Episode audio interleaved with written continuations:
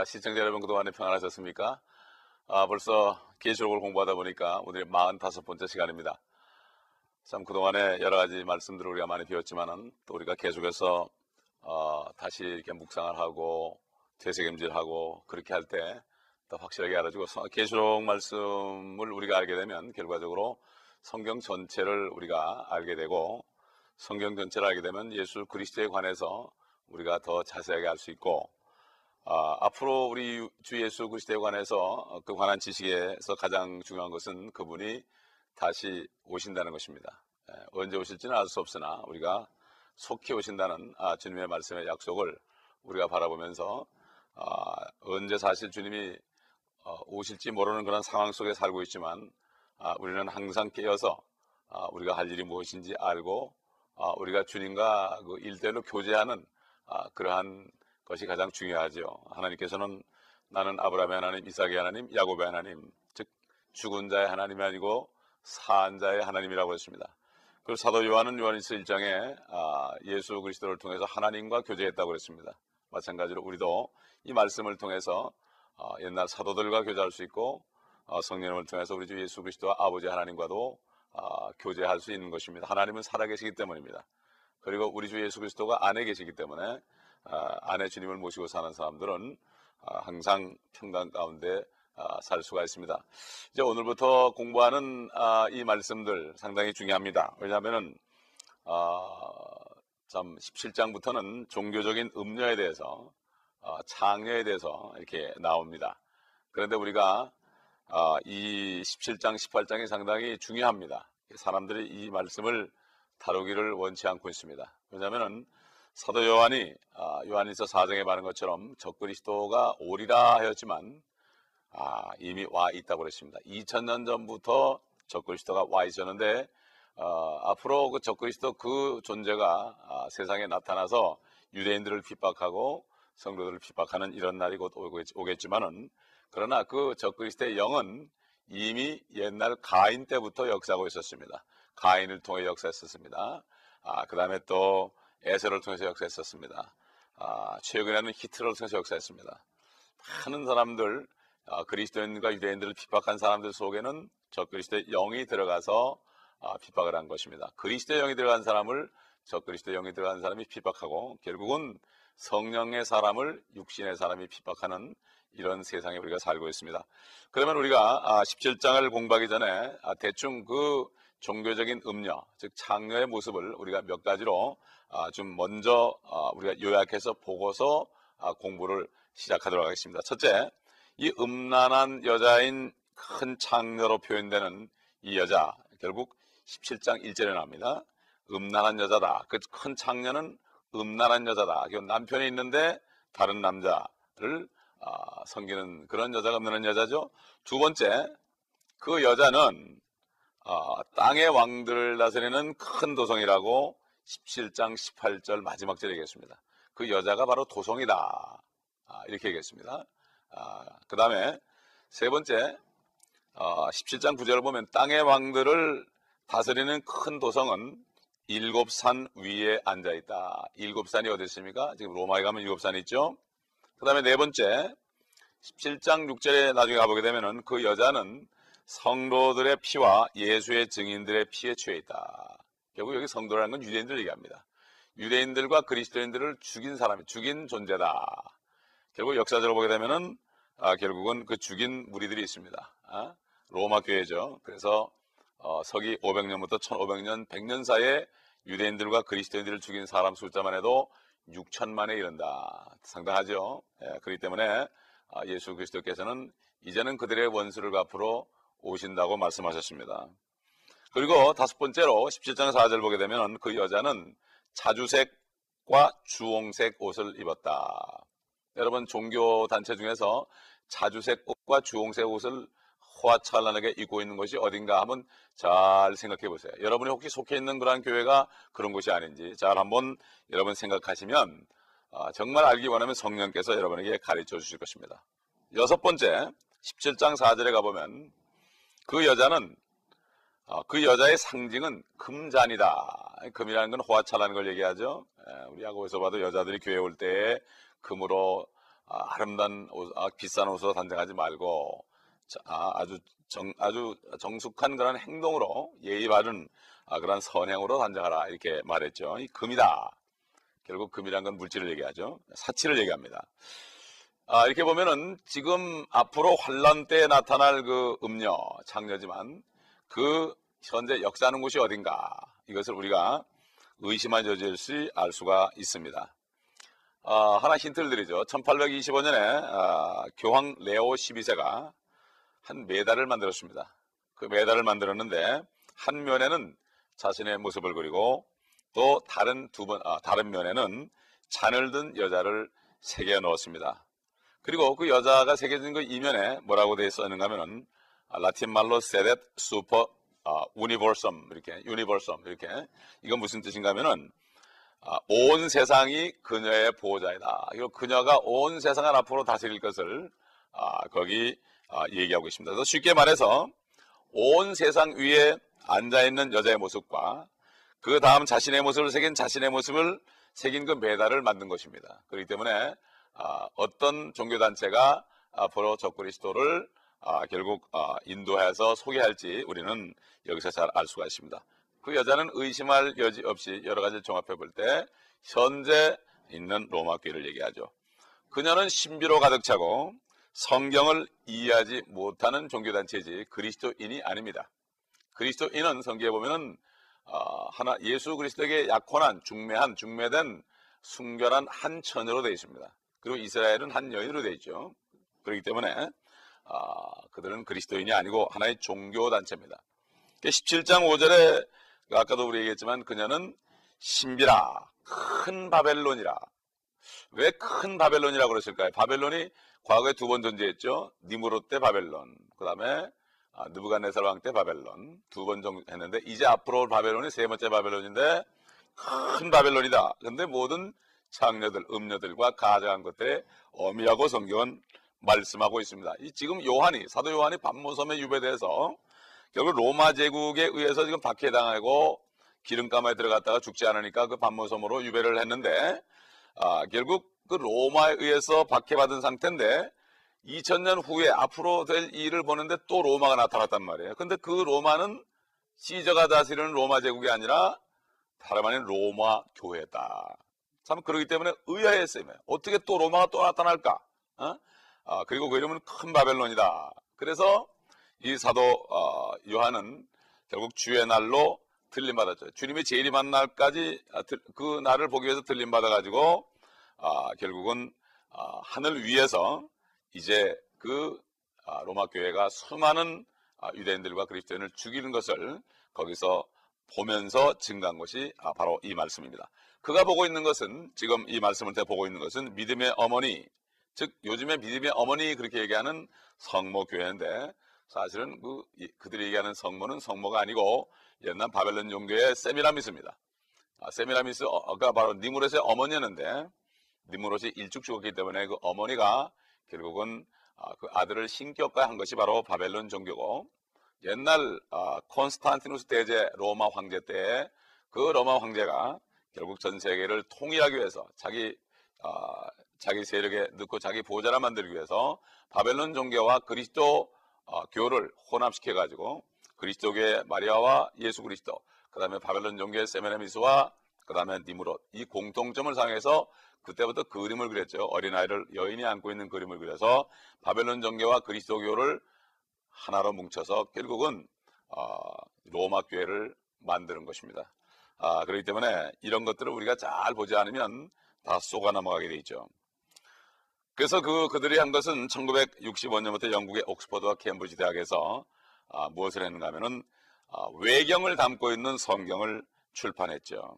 아, 그래서 아, 결국 한국에도 보면 공동 번역이 나온 것이 바로 뭔가 하면은 이것은 바로 아, 캐톨릭에서 번역한 그 성경, 외경을 담고 있는 성경입니다. 우리가 분별을 잘 해야 되죠. 그래서 보면은 아, 로마 캐톨릭은 지금까지 아, 신자들이 성경을 이해할 수 없다 아, 이렇게 얘기했고 개신교도 보면 많은 사람들이 이 개조록은 묵시적이고 상징적이다 이게 풀어버리니까 이 여인을 그냥 아, 종교적인 음녀인 여인을 그냥 영적으로 풀어버리게 되니까 그 안에 숨어있는 진상을 아, 알 수가 없는 겁니다. 그리고 또 많은 사람들이 계시록을 이해하기 어렵다. 그러므로 공부하지도 않고 증가하지도 않고 그래가지고 지금 종교적인 창녀 우리 앞에 다가오고 앞으로 적그리스도를 소개할 아, 그러한 종교기관을 싹 가려놔서 아, 완전 영적인 소경으로 지금 만드는 때입니다. 그렇기 때문에 요한계시록은 분명히 우리가 알아야 되고 앞으로 될 일이기 때문에 이걸 모르게 되면은 앞으로 적그리스도의 모체가 되는 그 기관에 속아서 그 속에 들어가서 그들로 그들이 받는 화를 받을 수 있죠. 십팔 장 넘어가면은 그 내 백성은 거기서 나오라 나오라 그럽니다. 하나님께서 그들이 받을 재앙에 참여하지 말고 거기로부터 나오라. 나중에 너무 늦다 이런 얘기죠. 지금 나와서 빨리 예수 그리스도를 영접하고 성령으로 거듭나야 된다. 어? 예수 그리스도의 보혈을 믿는 외에 그 예수 그리스도의 보혈의 공로를 믿는 것 외에 어떤 것을 믿어도 구원받을 수 없습니다. 행위가 물론 우리가 믿은 다음에 선행은 하나의 상급으로 쌓일 수 있지만 내 선행 때문에 구원을 받는다는 것은 예수 그리스도의 십자가의 죽으심을 모욕하는 것입니다. 그렇기 때문에 모든 것이 은혜로 된 것이고 백 퍼센트 은혜입니다. 바로 예수 그리스도가 내 죄 때문에 십자가에 죽으시고 부활하셨다는 사실, 그리고 그가 흘린 피가 바로 내 모든 죄값을 치러줬다는 대속의 피라는 것을 믿지 않으면 이것은 구원이 없는 것입니다. 그렇기 때문에 우리는 진정으로 이 믿음 안에 있어야 되지 이것을 얘기하지 않고 선행을 선행을 해야만 구원받는다. 천국은 내가 가봐야 하는 것이다. 또 천국과 지옥 사이에 연옥이 있다. 아, 이렇게 얘기한 것은 전부 거짓된 가르침이고 이것은 우리 주 예수 그리스도가 하나님이 사람이 되셔서 정말 자신이 고난받으시고 피 흘리고 물 흘림으로 쏟아놓으시고 부활하셔서 성령을 주시고 누구든지 믿는 자에게 영생을 주시는 그 그리스도의 복음, 하나님의 복음을 완전히 모욕하는 것이고 이것이 바로 신선, 신성 보독죄인 것입니다. 생각해 보시기 바랍니다. 하나님이 사람이 돼서 하나님이 피를 흘려서 모든 죄를 죄값을 치러줬는데 내 인간의 어떤 행위를 가지고 어, 내 구원을 이루는 조그만 요소를 삼는다면 이것이야말로 모욕적인 거죠. 그렇기 때문에 이사야 육십오 장에 보면은 사람의 의는 우리들의 모든 의는 더러운 걸레 같다고 그랬습니다. 에? 인간의 의는 더러운 걸레 같다. 하나님 보시기에 그렇습니다. 인간은 마치 쓰레기통과 같죠. 나올 때부터 쓰레기를 안고 나왔습니다. 겉을 아무리 선으로 씻어봐야 내 속에 있는 죄는 그 쓰레기는 씻을 수가 없죠. 이것은 바로 하나님의 피, 그리스도 예수의 피밖에 안 되죠. 그렇기 때문에 우리는 아, 분명히 이 성경을 통해서 정체를 알아야 되고 어, 우리는 분명히 잘못된 것에 나와야 되고 또 그것에서 알고 가르쳐야 됩니다. 이게 바로 진리의 지식입니다. 그렇기 때문에 이 요한계시록 말씀은 정말 겸손하고 어, 낮아진 사람들, 말씀을 깨닫기를 원하고 기도하는 사람들은 참 초등학교 육 학년만 수준만 돼도 이 말씀을 그대로 알 수 있습니다. 이것을 이상하게 억지로 풀어서 어, 결국 이것을 어렵다고 그러죠. 내가 어려운 거죠. 하나님의 말씀이 어려운 게 아니라 내가 어려운 거죠. 어, 이해하기 어려운 것이 아니라 믿기가 어렵죠. 믿기 어려운 것은 교만하기 때문입니다. 하나님은 겸손한 자에게 은혜를 주십니다. 나는 아무것도 모른다는 사람에게 은혜를 주십니다. 아무리 신학 박사일지라도 교만한 사람은 주지 않습니다. 박사가 무엇입니까? 피에이치디가 무엇입니까? Doctor of Philosophy, 철학 박사입니다. 성경에서 사도 바울은 철학의 노략질 당하지 말라고 그랬습니다. 철학은 인간의 이성에 의존한 것입니다. 그것은 바로 사람의 지혜예요. 하나님의 지혜가 아닙니다. 하나님의 일은 사람의 지혜로 알 수 없습니다. 하나님의 영을 통한 하나님의 지혜로만 알 수 있고 아, 이 바로 하나님의 지혜를 받고 성녀로 거듭난 사람이 영적인 사람이요. 이런 사람만이 하나님의 말씀을 깨달을 수 있습니다. 인간은 깨달을 수 없습니다. 인간은 예레미야 십일 장인 것처럼 사람의 마음은 만물보다 거짓되고 부패하다고 그랬습니다. 이 마음을 가지고 하나님을 이해할 수 없습니다. 우리는 예수의 피로 씻김 나하고 성령으로 거듭날 때만 하나님의 나라를 볼 수가 있고 들어갈 수 있고 하나님의 음성을 들으며 교제할 수 있는 것입니다. 아, 우리 아, 요한계시록 이제 들어가 보죠. 십칠 장 일 절 이 절을 제가 읽을 때 같이 읽겠습니다. 또 일곱 호리병을 가진 일곱 천사가 아, 천사 가운데 하나가 와서 나와 대화하여 말하기를 이리 오라 많은 무리에 앉은 그 큰 창녀의 심판을 네게 보여주리라. 땅의 왕들도 그녀와 더불어 음행하였고 땅에 사는 자들도 그녀의 음행에 포도주에 취하였다 하고 지금 땅에 모든 사는 사람들이 그녀의 음행에 포도주에 취하였다. 여러분 혹시 취했는지 안 취했는지 한번 점검해 보시기 바랍니다. 아, 여러분 요한일서 이 장 십칠 절과 예레미야 오십일 장 칠 절 보게 되면 이 말씀이 좀 이어갈 겁니다. 아, 요한일서 이 장 십칠 절 보게 되면 아, 이렇게 얘기했죠. 세상도 세상에 있는 것들도 사랑하지 말라. 누구든지 세상을 사랑하면 아버지를 사랑함이 그 안에 있지 아니하니. 그랬습니다. 세상이나 세상에 있는 것들을 사랑하면 바로 음란한 사람이다. 어, 야고보도 그랬죠. 세상을 사랑하지 말아라. 세상을 사랑하는 사람은 가늠하는 사람이다. 하나님에 대해서. 아, 그리고 예레미야 오십일 장 어, 칠 절에 보면은 이제 바벨론에 대한 얘기 나옵니다. 그래서 예언이죠. 바벨론은 주의 손에 있는 금잔으로 온 땅을 취하게 하였도다. 민족들이 그녀의 포도주로 취하였으므로 그 민족들이 미쳤도다. 그랬습니다. 예레미야 오십일 장 칠 절에 그 바벨론 때문에 아, 결국 이 땅의 모든 민족들이 미쳤다. 영적으로 정말 그 미치게 만든 거죠. 결국 미쳤다는 것은 아, 정상적이 않은 거죠. 영어로 아, insane이죠. 어? 아, 완전히 뭔가 잘못된 걸 얘기합니다. 아, 그래서 아, 이 큰 도성에게는 이 음녀, 이 장녀는 결국 아, 정치적인 존재다. 그래서 바티칸은 지금 정치적으로 큰 세력을 이미 가지고 있고 점점 그 세력을 강하게 하고 있습니다. 아, 그래서 사실은 정치적인 존재지만 겉으로는 종교적인 것을 주장합니다. 그런데 아, 그럴 때로는 유일한 종교단체고 유니버설 처치라고 주장합니다. 그러나 이 성경에 말씀하시기를 그 단체를 어, 영적인 그러한 창녀조직이라고 이렇게 말하고 있고, 지금까지 역사적으로 보면은 그들의 모든 한 일은 유대인들과 또 거듭난 그리스도인들을 이 땅에서 재감으로 이 땅을 차지하는 것이었습니다. 사탄이가 이 땅을 죄를 가져와서 결국은 이 땅을 차지했는데, 아, 그렇기 때문에 예수 그리스도가 이 땅에 와서 이 땅을 인수하는 것을 알기 때문에 그 예수 그리스도의 백성들과 자녀들을 이 땅에서 제거하는 것이 그들이 역사적으로 한 일의 전부입니다.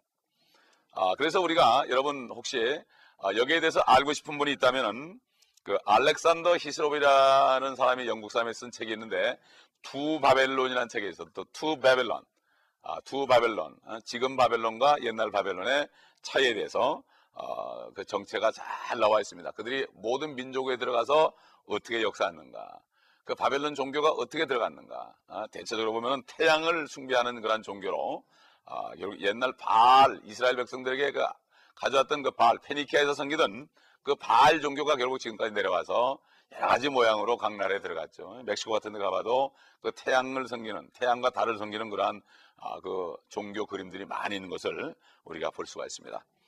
아, 계속해서 우리가 요한계시록 십칠 장 삼 절로 칠 절 한번 쭉 읽어보시면, 말씀은 읽어만 봐도 여러분이 그냥 알 수 있습니다. 말씀은 그대로입니다. 제가 한번 읽겠습니다. 그가 나를 영 안에서 광야로 이끌고 가니라. 또 내가 보니 한 여자가 주홍빛 짐승 위에 앉아 있는데 그 짐승은 하나님을 모독하는 이름들로 가득하고 일곱 머리와 열 뿔을 가졌더라. 또 그 여자는 자주색과 주홍색 옷을 입고 금과 보석과 진주로 장식하고 손에는 금잔을 가졌는데 그 잔은 가증스러운 것들과 그녀가 행한 음행의 더러운 것들로 가득 찼더라. 그녀의 이마에는 한 이름이 기록되어 있는데 신비라, 큰 바벨론이라, 땅의 장녀들과 가증한 것들이 어미, 어미라고 하였더라. 또 내가 보니 그 여자가 성도들의 피와 예수의 순교자들의 피에 취하였더라.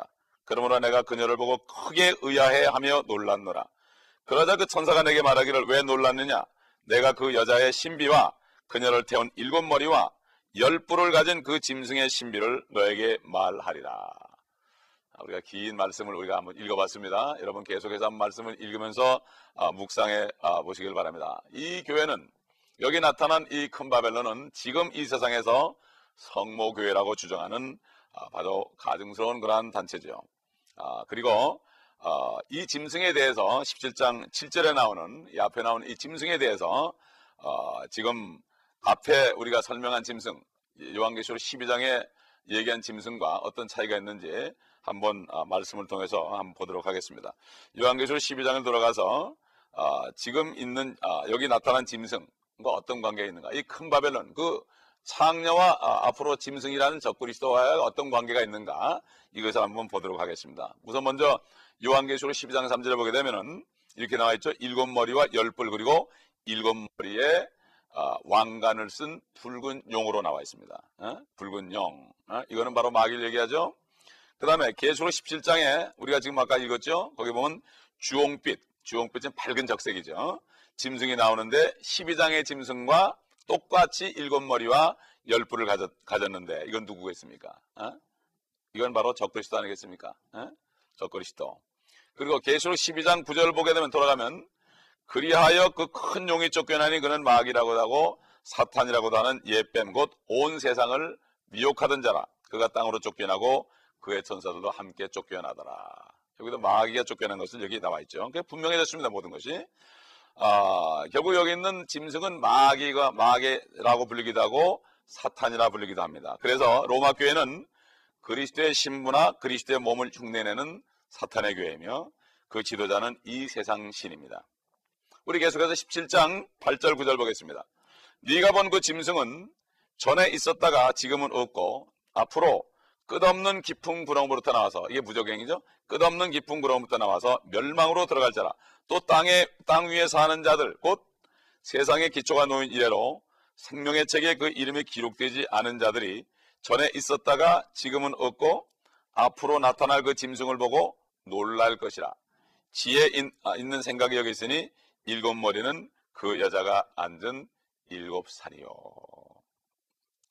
여기 짐승은 아, 마귀지만은 어, 사실 어, 어떤 눈으로 나타난 아, 사람 속에 나타난 거죠. 그러니까 하나님이 육신을 입었을 때 바로 그리스도가 된 것처럼 마귀가 육신을 입게 되면은 적그리스도가 아, 되는 것입니다. 아, 그래서 그 이사야 선지자가 아, 이사야 칠 장에 한 거 보면은 한 처녀가 아들을 낳으리니 그 이름을 임마누엘이 하리라. 하나님이 함께 하신다. 결국 어, 처녀가 처녀 마리아가 낳은 예수 그리스도는 바로 임마누엘, 하나님이 함께 하시는 분이지만 큰 용 사탄이 낳은 아, 그러한 짐승은 어? 그 짐승은 바로 임마누엘이 아니라 사탄이 함께하는 적그리스도라는 것을 어, 알 수가 있습니다. 다음 시간에 계속해서 우리가 어, 이 큰 바벨론의 정체를 이제 하나하나 어, 밝힐 것입니다. 말씀을 통해 밝힐 것이니까 여러분 어, 마음에 작정하시고 십칠 장 십팔 장의 말씀을 잘 공부하실 때 아, 여러분은 아, 앞으로 지금 영적인 세계, 아, 그리스도의 영의 세계와 적그리스도의 영의 세계가 지금 어떤 기간, 어? 어, 그리스도의 신부교회가 있고 적그리스도의 신부교회가 있고 이걸 구분을 잘 할 때 내가 속한 것이 혹시 잘못된 것이 아닌가 이걸 보고 여러분 나올 수 있습니다. 우리 마지막으로 계시록 십팔 장이 뛰어넘어가서 사 절을 보겠습니다. 먼저 한번 좀 공부하겠는데 아, 하나님이 이렇게 얘기했습니다. 나의 백성들아 그녀에게서 나오라. 그리하여 그녀의 죄들에 동참자가 되지 말고 그녀의 재앙들도 받지 말라고 하셨다. 이렇게 얘기죠. 예. 결국은 뭡니까? 거기에 속해 있는 사람은 나오라 이거죠. 여러분이 그 안에서 주님을 믿고 구원을 받았을지라도 내가 속한 곳이 어딘가 잘 구분을 하고 나와서 그리스도 신부교회로 들어와서 거기에서 말씀을 통하여 말씀에 있는 물로 씻어서 에베소 오 장에 있는 것처럼 말씀 안에는 물로 씻어서 이제는 신부 단장을 해야 됩니다. 예수 그리스도가 남편입니다. 그렇기 때문에 예수 그리스도를 영접하고 성령으로 건넌 사람은 어디 있든지 아, 그리스도인이고 바로 그리스도와 약혼한 신부이기 때문에 그 약혼한 신부는 결혼을 준비해야 됩니다. 그 결혼은 언제 합니까? 데살로니가 전서 사 장에 나오는 것처럼 이제 예수 그리스도께서 천사장의 소리와 하나님의 나팔 소리로 공중으로부터 강림하실 때 무덤에서 주 안에 잠든 자들이 먼저 일어나고 그 다음에 살아있는 우리도 아, 몸이 변화돼서 구름으로 구름 속으로 이끌려서 주님을 공중에서 만나고 거기에서 주와 함께 영원히 있으리라고 사도 바울이 증거했고 너희는 이 여러 말로 이러한 말로 서로 위로하라고 그랬습니다. 이 세상에 우리가 위로받을 것이 없습니다. 어, 침례인턴을 통해서 이사야를 통해서 또 사도 베드로를 통해서 어, 증거한 말씀을 보게 되면은 모든 육체는 풀과 같고 아, 그 명예는 풀의 꽃과 같고 풀은 시들고 꽃은 떨어지지만 하나님의 말씀은 영원토록 있도다. 영원한 말씀이신 예수 그리스도를 영접할 때 여러분은 영원한 생명을 받으십니다. 그리고 영원히 하늘과 땅을 통치하시는 예수 그리스도와 함께 영원히 축복을 누리고 살 것입니다. 이것이 바로 복음입니다. 여러분 이 예수 그리스도를 영접하심으로 구원받고 축복받는 여러분 되시기를 바랍니다. 잠깐 기도합니다. 하나님 감사합니다. 오늘도 들은 말씀들을 깨닫는 은혜를 주시고 깨달은 자들은 깨달은 대로 행함으로 예수 그리스도를 영접함으로 온전히 주 예수 그리스도의 흘린 보혈을 의지하고 하나님의 은혜를 인정함으로 예수 그리스도를 주로 시인함으로 성령으로 거듭나서 하나님의 나라를 보며 들어갈 수 있는 소망스러워 할 수 있도록 한 사람이라도 지금 이 시간에 영접, 영접케 하시고 하나님 영광을 받으시옵소서. 주 예수 그리스도의 이름으로 간절히 기도합니다. 아멘.